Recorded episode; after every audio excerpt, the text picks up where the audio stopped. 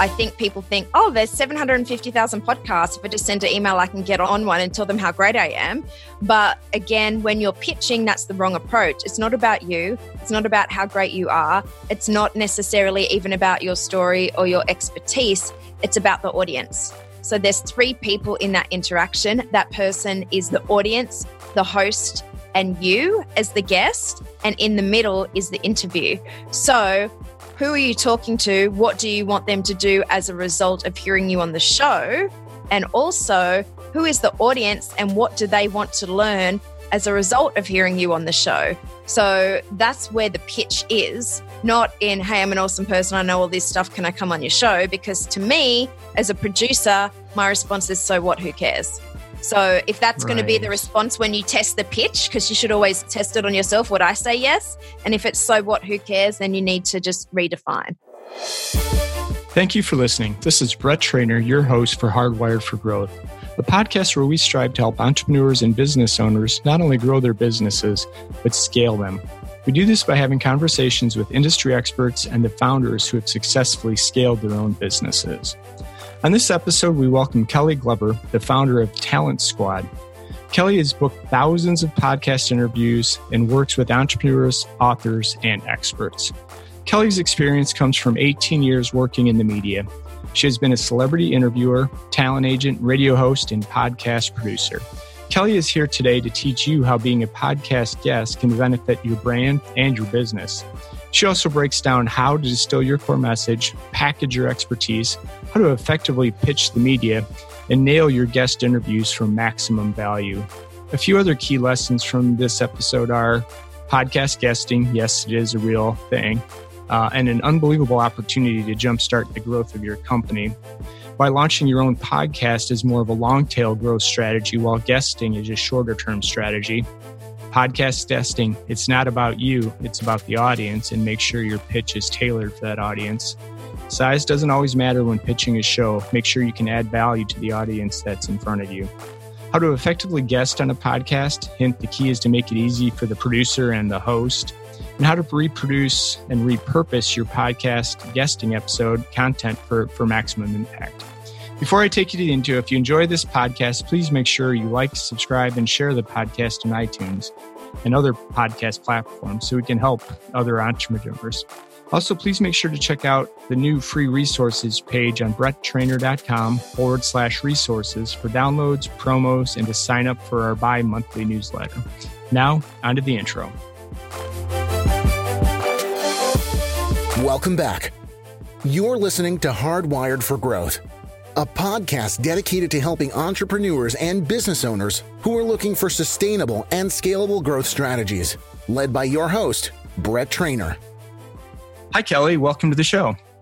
Hello. Thank you for having me. It's a pleasure to be here, Brett. And greetings. I know, and I appreciate you getting up early, even though it's not early for you to uh, to join us on the podcast this morning. Why don't you share with the audience what time it is? So I'm um, doing this from Australia at the moment. I always go home for the summertime. I ditch out of snow, and I got up at three thirty, and this is a five a.m. record. And God listen to my voice. I'm happy about it. I've got no problems. I love it. This is yeah. perfect for me. I chose the time. I chose five a.m. You did, and it's you know I'd be almost six cups of coffee into the day starting this. So thank you for getting up early. no problem. It's a pleasure. So, to get started, why don't you tell us a little bit about Talent Squad, what you're working on today, um, just to give the audience a little bit more background. And then I'd like to take you down memory lane just for a quick trip to, to, to how you get to this place before we get into kind of the growth lesson I wanted to talk about with podcasting today. Sure. So, yes, I run the Talent Squad. It's a podcast guest booking agency, and we book podcast tours for entrepreneurs and authors. So, podcasting is relatively new to a lot of people. However, I started back in 2007. I was on community radio. I ended up going to the National Radio School in Australia where they take 10 students to study commercial radio and ended up as a radio announcer on air. So I did um, the, sub, the Love Song dedication show syndicated regionally across Australia Uh, spoiler alert, best job ever. um, and then from being a radio announcer, I got into podcasting, writing show notes, doing bookings for another agency, was a podcast producer for the world's biggest women's network. And from there, decided to venture out on my own and uh, open my own agency, which is the Talent Squad. And we focus on, like I said, booking guests on podcasts. So we do podcast tours. Okay, that that's awesome. A snapshot. That, that's really good. And just to some little context, how long ago did you start the Talent Squad? So in 2017, so we're recording this interview in 2020, so we're going into the third year of business. And it's been, I think this is pretty indicative of a lot of practitioners as well. People are experts in their field and they know how to do that thing. But when you go into business for yourself, you then have to learn all the business stuff with it. So, what's the staffing? What's the money side of it? What's the revenue model? So, for example, profit first, or however you do that. So, it's all the business moving parts behind the scene, in addition to, yeah, I know how to do the thing. So, that's been the learning curve. Especially yeah, yeah. in a new industry like podcasting, where the target is moving every single week. It is, and being on it this is. end of it, I can, I can, I can vouch for that. And you know, I think the fact that you started in the podcast world in 07 is what you and maybe three or four. And I'm being joking at the number of folks, but it was very limited at the number of people in this space at that time.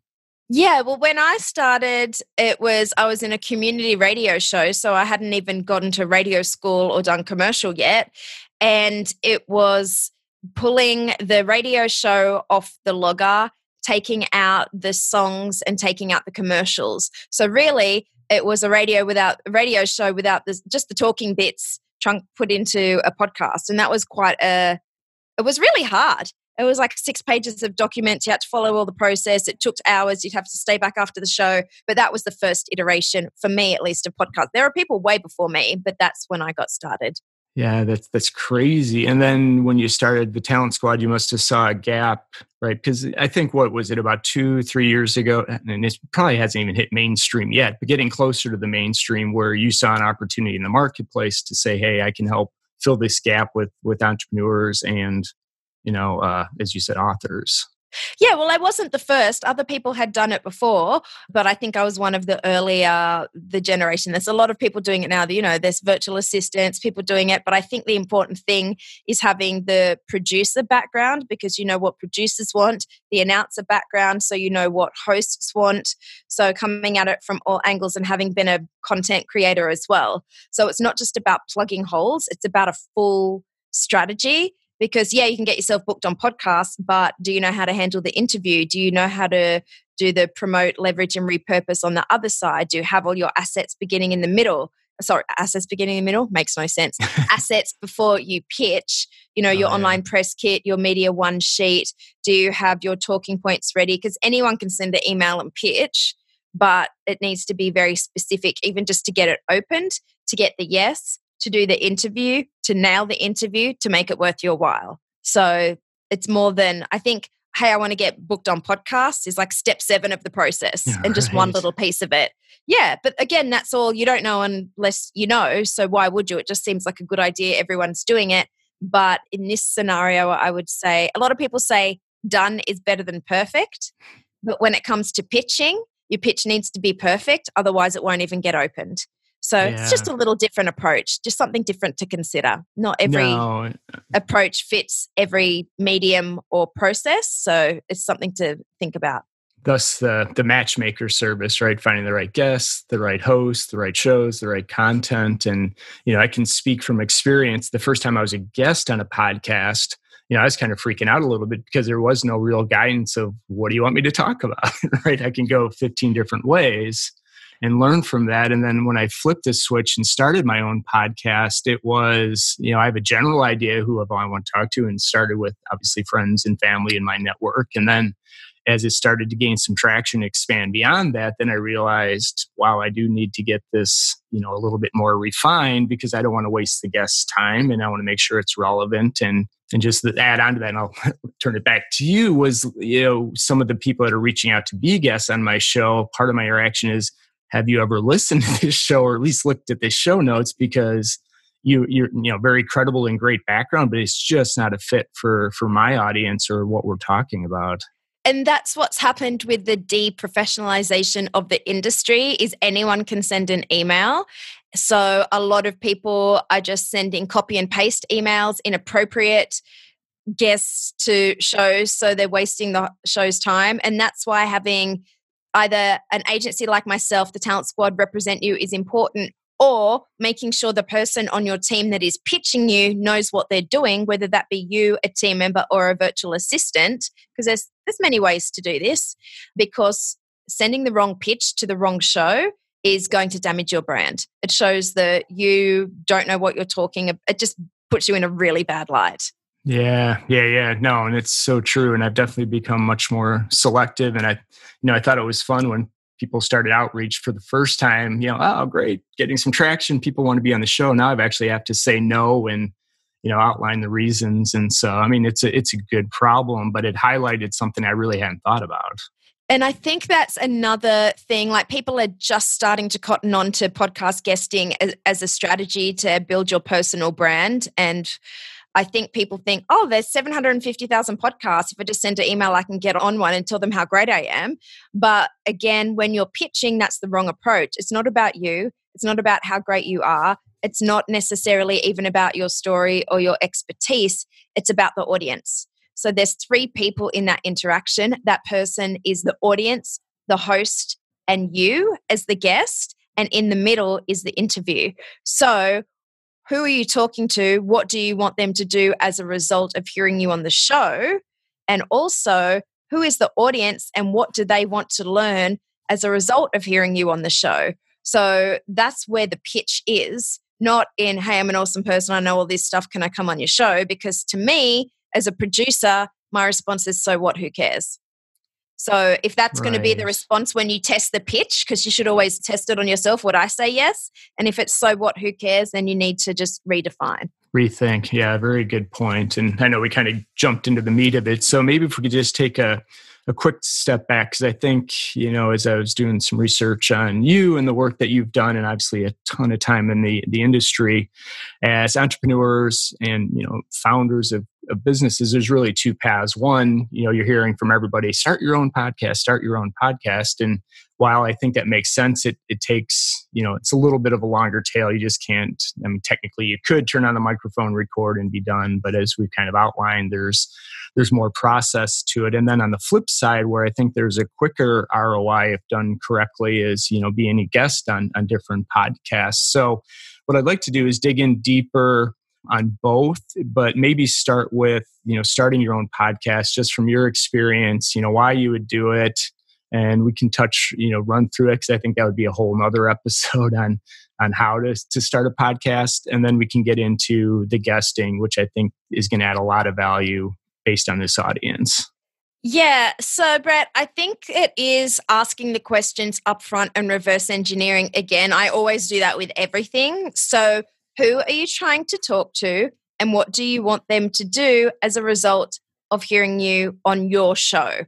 So, do you have an audience? If not, you need to build it from scratch. Then know that you're speaking to the same audience. So, what is the purpose of that? A lot of people enter into podcasting thinking, I need to do an episode a week for the rest of my life. I'm doing this giant show and I need to get tons of downloads. So, that is the what most people think. But that's not actually the truth. You don't have to have tons, millions downloads, be Joe Rogan even though that's great because if you look at people want sponsorship they want advertisements but the average cpm is $25 per thousand listeners right? So to make $100 you got to have 4000 listeners. So that's probably i don't think that's worth it to me right. to go for the the volume of listener model. However if you are using you can use podcasts in different ways maybe it's for content maybe the target isn't actually the audience, the listeners. Maybe the target is the person that you're inviting on the show. And maybe that person could be a potential client, and maybe that client is worth $1,000, $2,000 a month, whatever the number is. So, therefore, you get a, a client for a year at $2,000 a month. Well, that's $24,000 a year.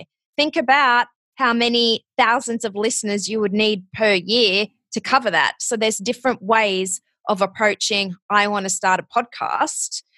Yeah so that's just that's just something to think about.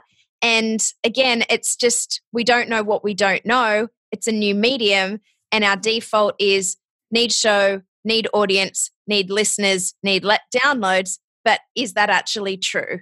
So i would think about that up front what is the purpose of you doing a show yeah, I think that makes so much sense. And I do, I think you're right. I think I've, at least I've seen the two paths. One is to get messaging out to your potential audience, and then two, your guests being potential, you know, customers of your business. And both, again, as long as you're adding value in both cases versus trying to be a pitch on, on in either one's not going to work, right? Yeah, and then you can. So it's meeting. If you do 52 episodes a year, that's uh, personal connections with 52 people, plus you're talking about the audience, then you can break down that content. So if you have a potential client coming through, what you can do is say, you know what, I did this great podcast and send them the podcast. So that's a different method of using the episode. Again, that's got nothing to do with downloads. That's one person listening to one show, but that can expedite the no like, and trust factor, which I think is huge in podcasts. If you look at other mediums, read a blog post check out this YouTube video for three minutes. Everything has its place, don't get me wrong, but 30 minutes of in somebody's ear, they can tell if they like you. They can tell if they know what you're talking about. It really is that one to one relationship. So I think the medium is hugely valuable and it's how you use it. Yeah, and I couldn't agree more with you. And and like I said, maybe we'll have you down in a future episode to talk about, you know, how to start a podcast and the best way to think about it so you're, you know, not trial by error. Enough people have gone yeah. through the process now without having to reinvent the wheel, right? And it doesn't have to be. There's a thing called pod fade. And that's everyone getting excited, buying the mics, doing all the things, but then you suddenly realize I've got to do the recording, I've got to do the editing, I've got to do the show notes, I've got to do the graphics, I've got to push it out, I've got to get the show run, I've got it all these all these little things that is what a producer does that goes through it. And then suddenly they're like, This is a whole job. I don't think I can handle this. Well, I invite you to think a different way. You don't have to do 52 episodes you could do a 10 episode or an 8 episode series and think of it as a vertical in one area of your business. It can be self contained. And again, reverse engineer. When I'm watching Netflix, sometimes I just want an encapsulated eight episode series where I can burn through it and I feel like I've got the whole thing, as opposed to NCIS and there's 2000 episodes that I need to listen to that I'll never get through. Right. So, or starting games of Game of Thrones from the beginning, which I've done twice by now, but you know, that's a different thing. Sure. So you can think about it in a different way. It doesn't have to be 52 episodes a year for the rest of my life and I need to get a million downloads. Think about it differently. Yeah, that makes that makes a lot of sense, and it, frankly, good advice. Think about the like you said, then top series on Netflix, they release them in bunches, and then they take a little hiatus for six weeks, eight weeks, sometimes to the dismay of the the viewers. But I think that was you know kind of a damned if you do, damned if you don't. You give it everybody at once. Ninety percent are probably binge watching. I'm making up that number, but it seems like, to your point, if a new series comes out, you're gonna in two or three days trying to get through as many episodes as possible. And I think as con- media consumers and business people learning something, we each have an area that we're working on right now, and then you move past that area. So often, if I want to learn about whatever the thing is, I want to consume everything in that vertical in one time because that's what I'm working on. So if you had a series of eight episodes on whatever the thing may be, I'm probably going to go through that vertical because a different vertical, instead of doing piece, piece, piece, piece, piece every week, and you have to, like, everyone's going to cherry pick sure. what they don't necessarily listen in order. That's the beauty of podcasting. It's on demand and you've got a back catalog. They're going to go with the topic that suits them at that time. They may have already surpassed element or they may not be there yet. They may, may not be ready yet. So just because it's episode three in your back catalog doesn't mean it's my priority. But if you do it in verticals or groups of programming, then I can go, yep, I'm ready for social media. I'm at that point of list building, whatever the thing is. I'm just using that as an example. Then I'll consume those eight episodes. Yeah, that's that's really good advice, and I actually made some notes for myself to think about that as we yeah. you know transition and to 2020. It's whatever podcasting is a medium. You can use it however you want. Think differently to use Apple's branding.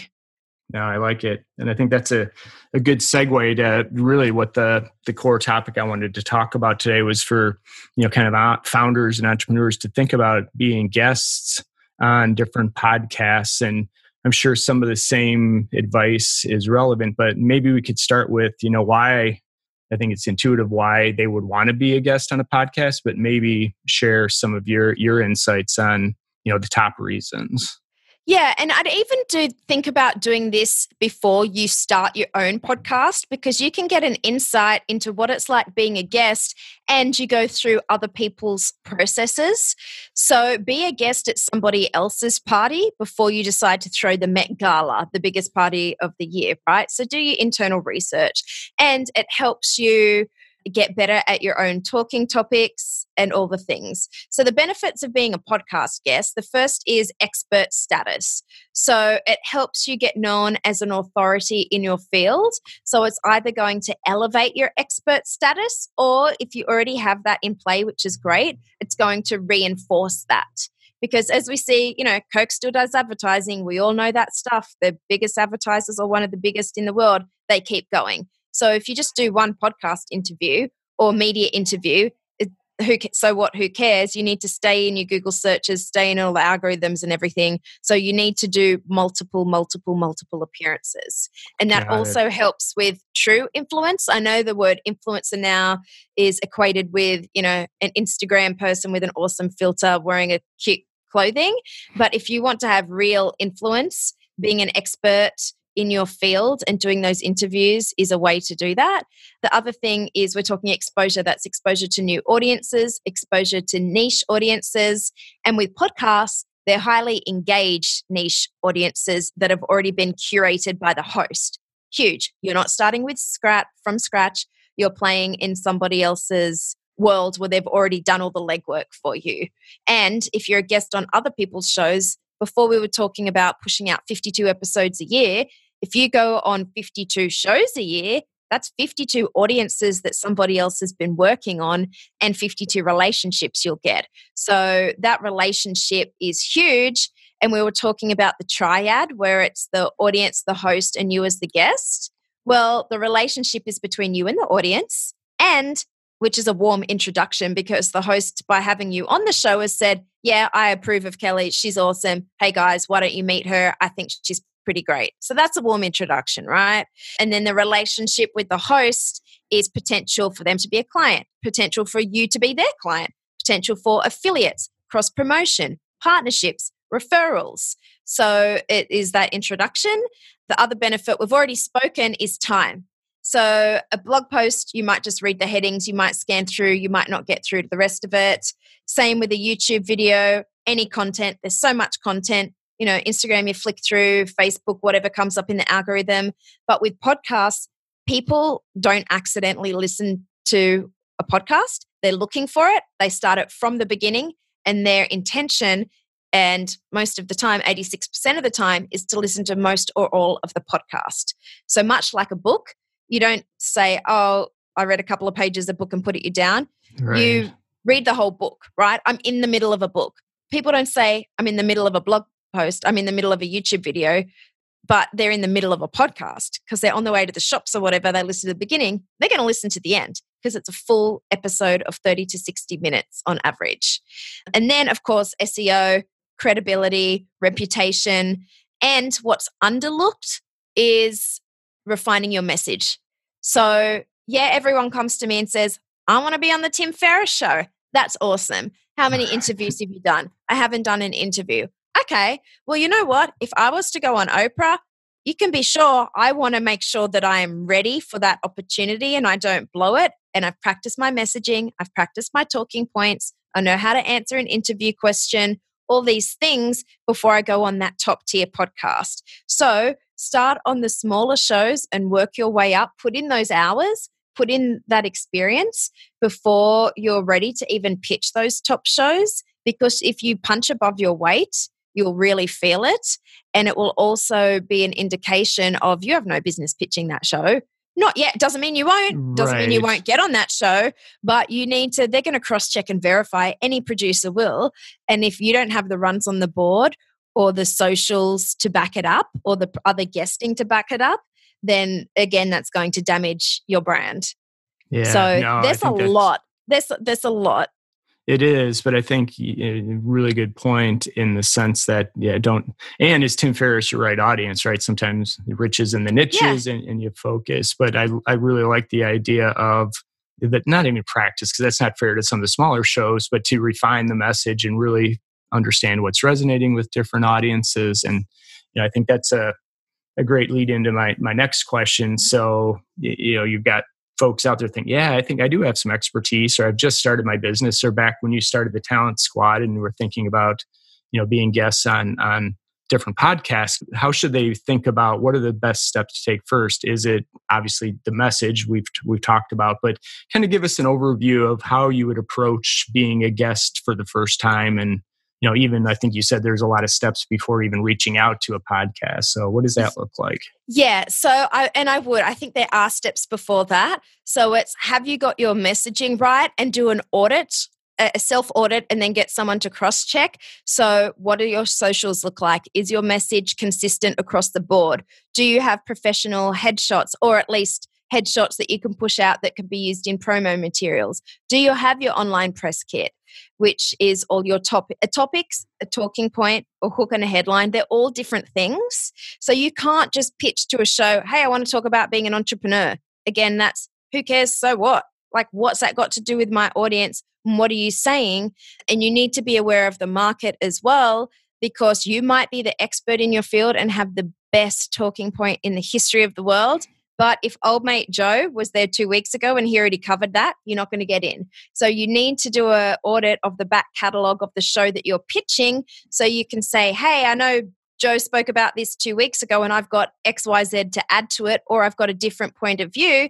Because if you pitch something that's already been on, that actually shows that you're not aware of what the catalogue of the show is. And if you pitch in the opposite way, you can you can also go, I've got a counterpoint of view to that. So that is valuable. So it's being aware of who has been on the show, the topics that have been on the show, what the audience is interested in. It's looking at all those things. And this is where hiring an agency or having somebody do it for you is important because this is where it takes time. Right. Can you do it? Absolutely. But it's it's the t- it takes time to do it right. And just getting, and also the other thing to note is just because you pitch a show doesn't mean they're going to say yes. So again, we think podcast low hanging fruit easy, but that's not the case. Like Brett, you said that you're getting pitched a lot of the time more frequently now, and you go through them. They're not all a fit, but how many pitches would you say you get per week or per month? And what have you seen from hosts? Yeah, not host. It, sorry, you're a host from people that are pitching you. pitching it. Yeah, no, and in the early days it was zero. yeah. then it slowly yep. increased to an occasionally, hey, heard the show, you know, I may be a good fit. Now uh, I'm say weekdays it's probably two to five per day. Some are follow up from previous messages, but and I would say interesting. It's probably a mix between people, an assistant representing the person, or I'd say less of it is the actual person looking to be on the show versus, you know, somebody, you know, an, an admin, an agent. Not very many agencies. I don't see that very much yet, but looking for it. And, you know, it's hard. And maybe that's a, a good point that because if I get a super long email introduction and then the, the press kit, and if you can't get to the, you know, what to your point, the messaging quickly, you know, what's the value you're going to add to the show? You know, why are you the expert? You know, I may not even read the full email to be honest with you. No, but that's true. That's what I'm saying. You need to have the, if you don't have a great subject line, won't even get opened. If you don't have two opening lines, won't even read the rest of the email. They're surely not going to look at the one sheet and or the press kit. Now you said five pictures a day, so that's 35. Or, yeah. If it if we do five. That's what I did the calculation for quickly while you were speaking.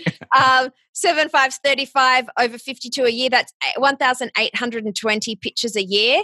And you've got 52 spots. So when people say to me, oh, it's easy to get on a podcast, well, you've got to beat out 1,700 people to get your one spot. So it is competitive. And if you're putting that, t- so it's not a gimme. And if you're putting in that time to do all this work for the pitch, you want to make sure that it's right. So, yeah. and I think what you've said is hugely valuable because you're the host and you're the person seeing it. And if you are a smaller niche show, imagine what the big guns are getting. If that's oh, almost imagine. 2,000 pitches for a show. So, when I was saying practice, I didn't mean that in a rude way. I also mean for the host. It's valuable for the host to have different people. And then the more, the, the longer your show's on, the more traction it gets, the bigger the guests. And if you are one of the people to get in early as a guest, you're more likely to come back as a repeat guest as opposed to waiting till that guest is a Tim Ferriss. Well, he's different because he was famous before, but right. um, a bigger show. Big, and then going, oh yeah, they're a successful show now. I'll pitch. Well, sometimes like too late. Like get in when they're smaller. I don't think a new show is necessarily a bad thing for both parties. So consider that. But yeah, having your messaging, your topics, knowing your personal brand, having your brand assets, having your pitch ready, and then having your tech ready. So if you say, you know what, Kelly, I'd love to have you on the show, and actually, my person tomorrow is cancelled, can you record then? It needs to be a yes. You need to be ready. And it's everything, Brett, down from if it's you need to be camera ready. If a lot of the time hosts will be like, yeah, let's let's go live or let's film this. So even down to having your tech and background and lighting ready. Yes, they're individual media outlets, but you better act like that's the Today Show. Right. You know? No, because I, that makes it better for you and the host. Like the expectation isn't that it's at that level, but if you, you treat it like that, imagine where you'll be when you do 52 interviews over the course of a year. Yeah, that makes so much sense, and it, you know, it kind of reminded me it's you know it's how you show up, right? So whether Absolutely. it is a, a startup podcast or you know Tim Ferriss or Joe Rogan, bring your A game each time because people are going to hear that. And you know, one of the things I found before I started the podcast when I was guesting was you know i save those as door openers say hey here's here's a little bit of what i did with or talked about on on this podcast so I mean, it's not going anywhere, right? So people yeah. are going to find it if, if they search for it. And, you know, I just wanted to tie back one thing you said on the subject of the email. I hadn't even thought about that until we were chatting today. But, you know, in the, the early days, and it wasn't that long ago, early days, if I got a, a header that said, hey, potential podcast guest, I'm like, ooh, who is this? now, yeah. if it just says potential podcast guest, Won't get open. see it, then I don't. And it, I may mark it for future follow up, but odds are I won't because you know, I'm already a couple, you know, three or four episodes deep into 2020. And so, yeah, I think that's a really good point. Just, just like in a new, you know, business development, right? If you're trying to get to a prospect, you better get their attention early in the process too. Yeah. So at the Talent Squad, we call it clickbait that actually delivers.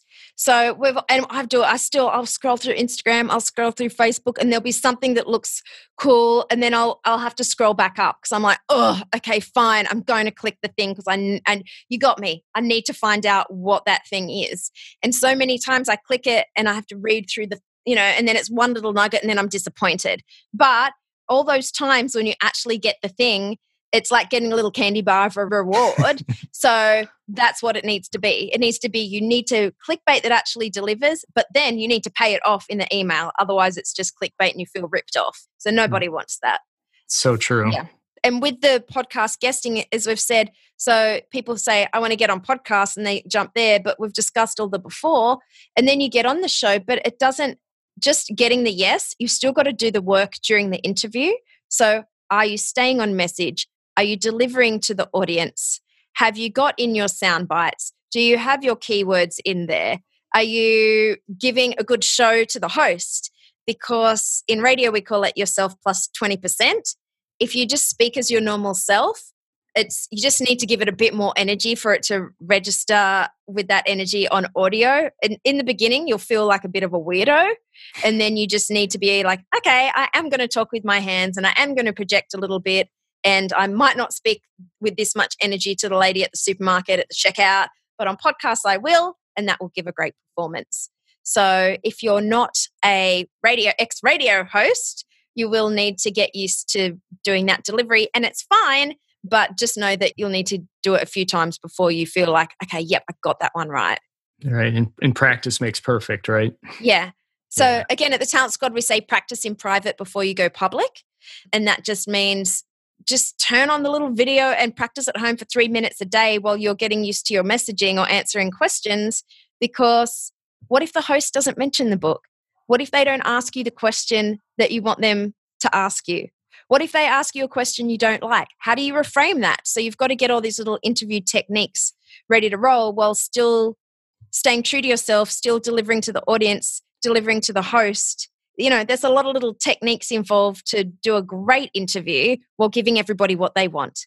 Yeah, no, I think that's that's really really good advice in keeping that this is you know audio, right? It may be converted to a blog post or or written, but you know, I my favorite guests. I mean, you're bringing high energy at five thirty in the the morning, which is awesome. But that's you know that's what the audience wants to hear is right the engagement, the not necessarily the monotone and you could have the most add the most value in the world and it could be the most insightful episode but if it's one dimensional, I just people tune it out because it's just not. And I don't want to say it's flair over substance, but I think you got to bring the engagement to keep people listening to the to the episode, right? Yeah, and being agreeable is the most boring thing ever. Bring out opposing point of view. You don't have to say you can say different things that maybe are a bit challenging. You know, it doesn't have to be me too all the time or me as well. And the other thing with podcast guesting is it's really great for introverts because podcast guesting is look at it as the new speaker tour that you can go on without having to leave the house, right? Right. So you don't have to do the travel, you don't have to show up at the airport, do the TSA check, wait at the gate, get on the plane, get off the plane, get your luggage, get the Uber. You're not even at the hotel, go to the conference, you know. So if you are terrified of looking at a set of 500 eyes looking back to you in a room and doing it live without notes, podcasting is great for that because you're really talking to one person, the host, well, two, the audience, but you can do it from the comfort of your own home on your own schedule without stage fright. Right. No, to such put a it bluntly. Point. and I think we're seeing more of that. I can't tell you, and maybe you attend more conferences than I do, but I haven't been attending with frequency that I have because I can dial into a lot of the same information. You're not there's some there's definitely value to be in live events and the energy absolutely and the networking. Absolutely. But just for pure knowledge and learning, I don't know if there's a better medium for this right now. Yeah, and also, are you going to get to 50 conferences a year? I just keep Right. using that for the whole one a week thing. You, by no means do you have to do that at all, but just I'm not going to 50 conferences a year, but I can do 50 podcasts. And Yeah. also, they're across the world. And if you do a speaker thing, it's in one room, one time for 30 minutes. Podcasts, they're evergreen. Right. You can listen to that today, next year. You can go back and listen to it. You don't have to have a $500 conference ticket to listen to it if you've missed it.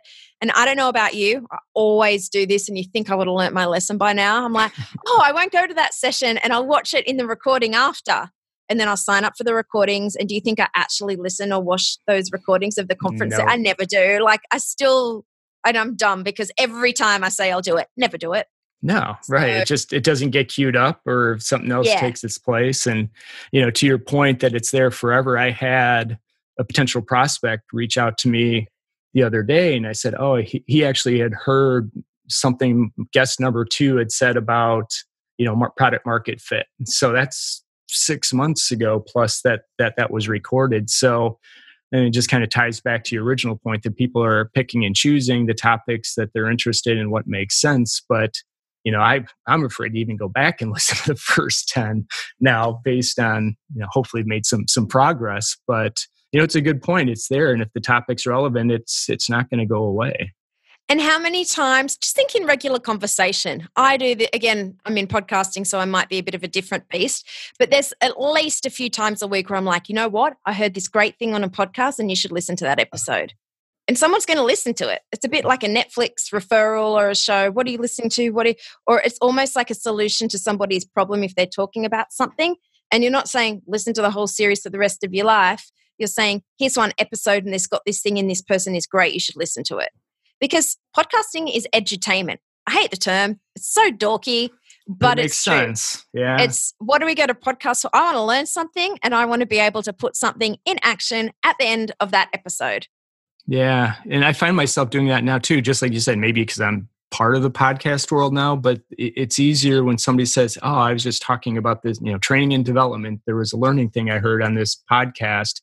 You should check. I'll send you the link to that. I cannot yeah. tell you the last time I sent anybody a link to a blog post or an article or something along those lines that would address the same thing. So Absolutely. It's here, it's, it's here to stay. And I know I've been taking a lot of your time, but there is, you know, one area I want to tie back to and we've we kind of talked about it, but we talked about the one sheeter and then the uh, was it a media kit online so press kit? Yep. Dig into you know what's a must have on each of those as people are starting to think about podcasting because that's that may take more time than some of the other pieces in, in putting that together, right? Yeah, so the online press kit is something in they used to be called EPKs, electronic press kit, and it is something that is a resource for the host, host if you're on the show and or producer or somebody that you're pitching. So that's got your biography, but it will have multiple versions of your biography. The one that you wish they would read, the big long one with all the info, and then the short one just so they get an overview, and then one that they could use as a introduction to the show because often hosts will directly read the bio that you've given them. So that's an opportunity for you to really craft that and get everything that you want in there correctly. But it must be updated. You'd be surprised how many I read that say, I've got 12 years experience and the person now has 25 years experience and it's because they haven't updated it, you know?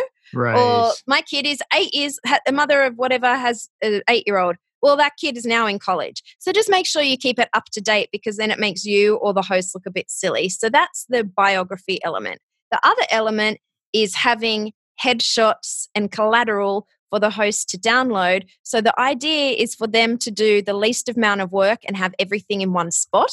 Otherwise, they're searching for it. The first thing they'll ask you is for headshot, bio, scheduling link. They're going to ask you for all these things. So if you can send one portal with everything in it, you've saved hours of work. So having those headshots, something on a white background or with tra- or transparent, a three quarter headshot. Like think of how that asset is going to get used in promotional material and have it as high res so the host can just right click download and they've got it and then they can pick from what they want and they know that it's already been pre approved. Otherwise, it's checking through Google and you might end up with a photo that you hate. Or your LinkedIn pic profile pic. Yeah. no, it's so true. Yes. So that's your biography, that's your headshot and images. Also, your brand logo or personal logo is good because sometimes that will get used in promotional material. So having variations in there, again, don't make me search for it. It's there. I'm going to love you as a producer for that. Having previous interviews so if you're not a known name, if you're not Tim Ferriss and I don't know who you are, you can very much be the top of your field, but I need to see you talking or hear you talking. So show me previous podcast episodes. Show me your TED talk, show me some videos. Any producer can click through that and in 30 seconds they know if you've got the right energy, if you can spit all these different things. So it's for cross check and verify purposes to see if you'll get through. Your talking points. You can only fit a certain amount of talking points on a one sheet and in a pitch. It's not going to be everything. So, giving the host, I can speak on this topic, and here are five points beneath that topic, just gives them a like, oh, I'd like to go down that avenue. I'd like to go down that avenue. It's not telling them what they need to ask. It's giving them an idea of the possibilities and they will go their own way. So it's a starting point having your scheduler in there as well. That works out time zones. So the person just, often the host will have their own. And I just always love one, especially with daylight savings and time zones oh, and yeah. travel. Like one person needs to be able to click one link and figure out the time. So I always, all our clients have their own, but most of the time the hosts gets used having your one sheet in the media kit is crucial as well. You may have sent it with the email, but I always have it in there. And then your online press kit should fit in with your branding. So if you're a fun person, then it needs to reflect that. If you're a scientist that's buttoned down and does white papers and academics, then it needs to reflect that too. So it needs to be encapsulating and have all your socials in one spot.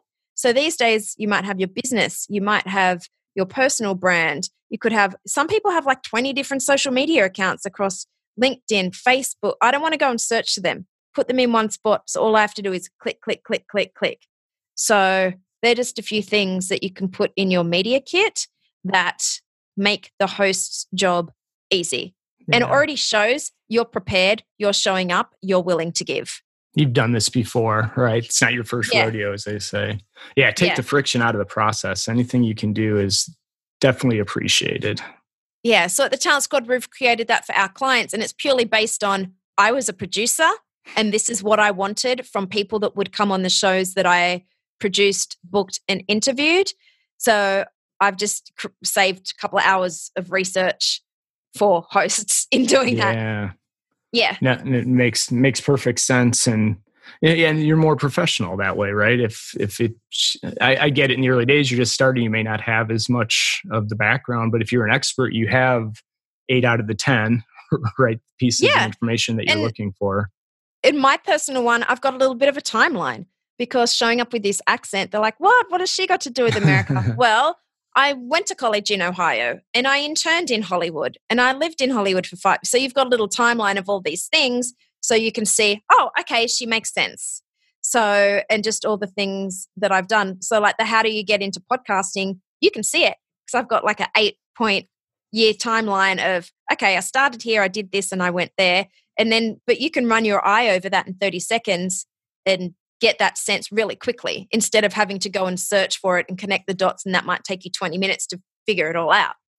Yeah no and it makes sense and just a, maybe a follow-up question for you. Do you find and i guess the better the the kit the less you would need a you know pre-call like a 15 minute. Do you find that's a standard that uh, a, a host or at least a producer will connect with the guest prior to the call or is that more of a one-off? I'm just curious. it depends it depends it every outlet is different. Okay. It depends on the show. It depends on the level, the depth of interviewing, and also the experience of the host and what they look. Yeah, it depends. It's a case by case basis. Okay. But I think it's not necessarily about the pre interview because sometimes they just want to see the chemistry or whatever the thing is. But it takes away the it gets you to the yes quicker because you have given all the information possible. And I think you're more likely to get a yes because they've got everything there in a quick amount of time and it takes the work out of it for them.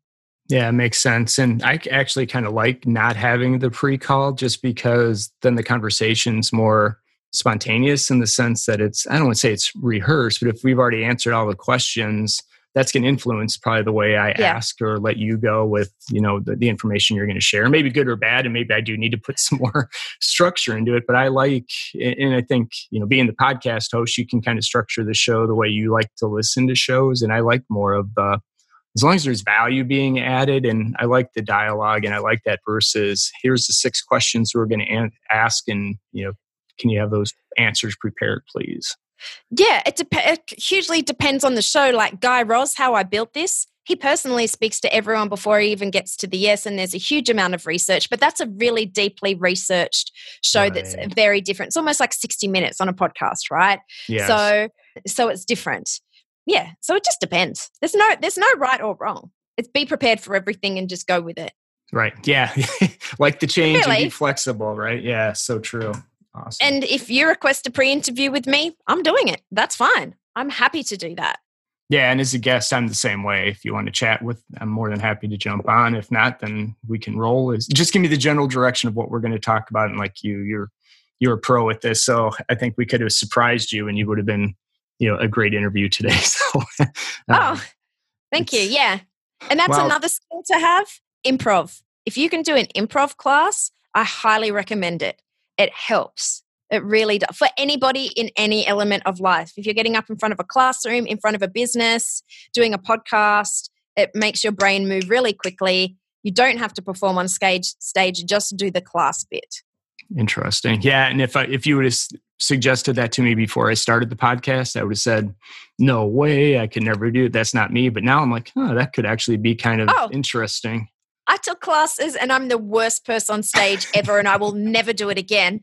However, the class part is excellent and I would do it just to get my brain moving for the actual exercises of the class element. You know, there's improv classes in your local community, usually that's six weeks, one Wednesday night for a couple of hours.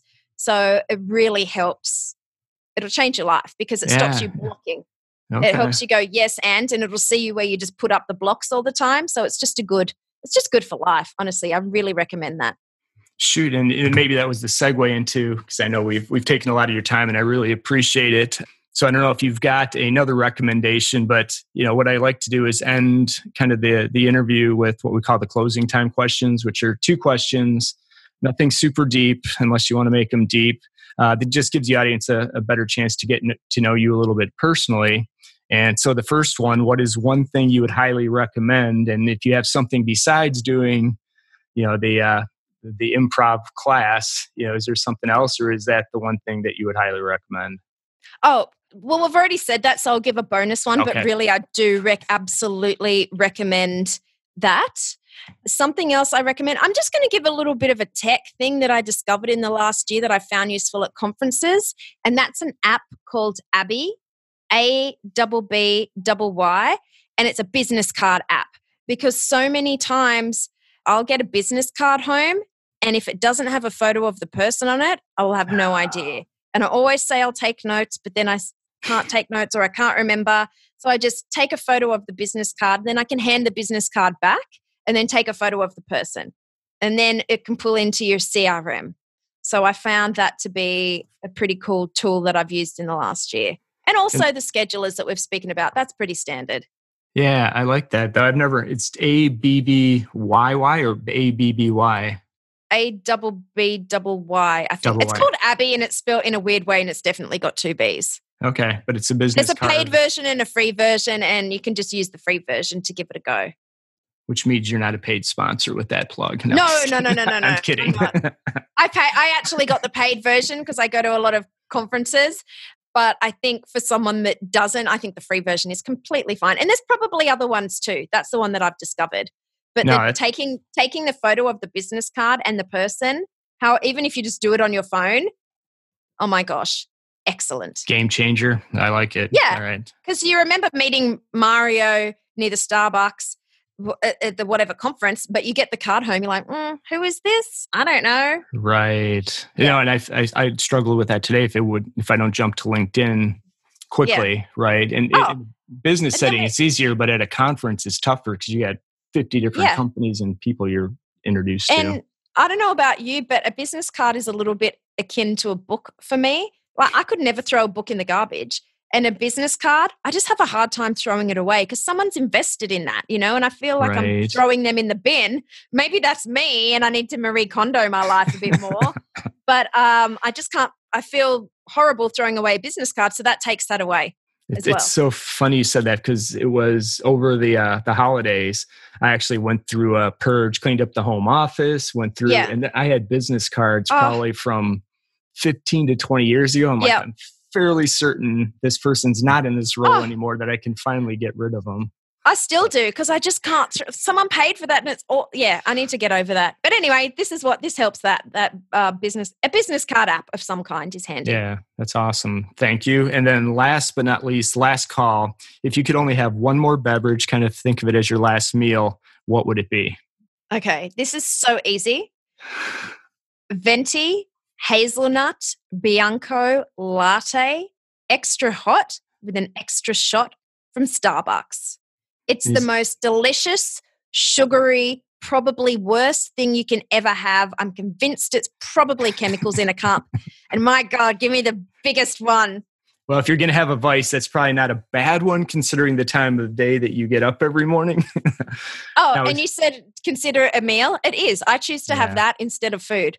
Well, Venti you hazelnut bianco latte, delicious. I'll have to look it up. It does sound like the most Starbucks drink ever. Oh, I completely think I'm a brat for, but once you taste it, you're like, I will never drink anything again for the rest of my life. This is it.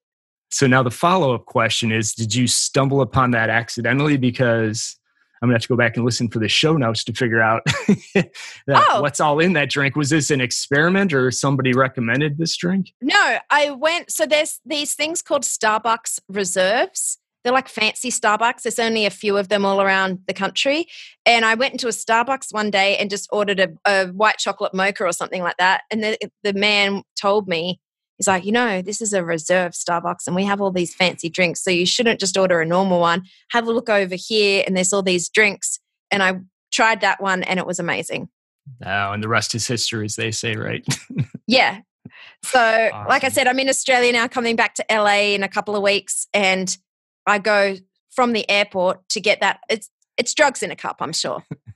hey, there's nothing wrong with that, I and you got to have the vice, and I'm sure there's a lot worse out there than a venti oh, coffee drink. I'm fine. I will convert you. Try it yourself. Delicious. I will have to try it now. So d- definitely appreciate that. And you know, one last thing: if if anyone is interested in learning more about you and the Talent Squad and the work you do, what's uh, the best place for for folks to find you? Yeah, thetalentsquad.com. Super easy. We'll add that to the show notes. And like I said, check it out. They have a ton of really good free content and you know kelly and team are, are, are, phenomenal. So kelly thank you so much again for getting up early and, and, joining us. You know i learned a lot. I'm sure the audience learned a lot. And like i said we'll have to have you on here for part two to talk you know podcasting in a few months. That works i would you. love that. Yes thank you very much. Thank you brett it's been a pleasure. Awesome. Have a great rest of your day. You too. All right bye. You've been listening to hardwired for growth to ensure that you never miss an episode, subscribe to the show in your favorite podcast player or visit bretttrainor.com. That's B R E T T, followed by his last name, T R A I N O R.com. Thank you so much for listening. Until next time.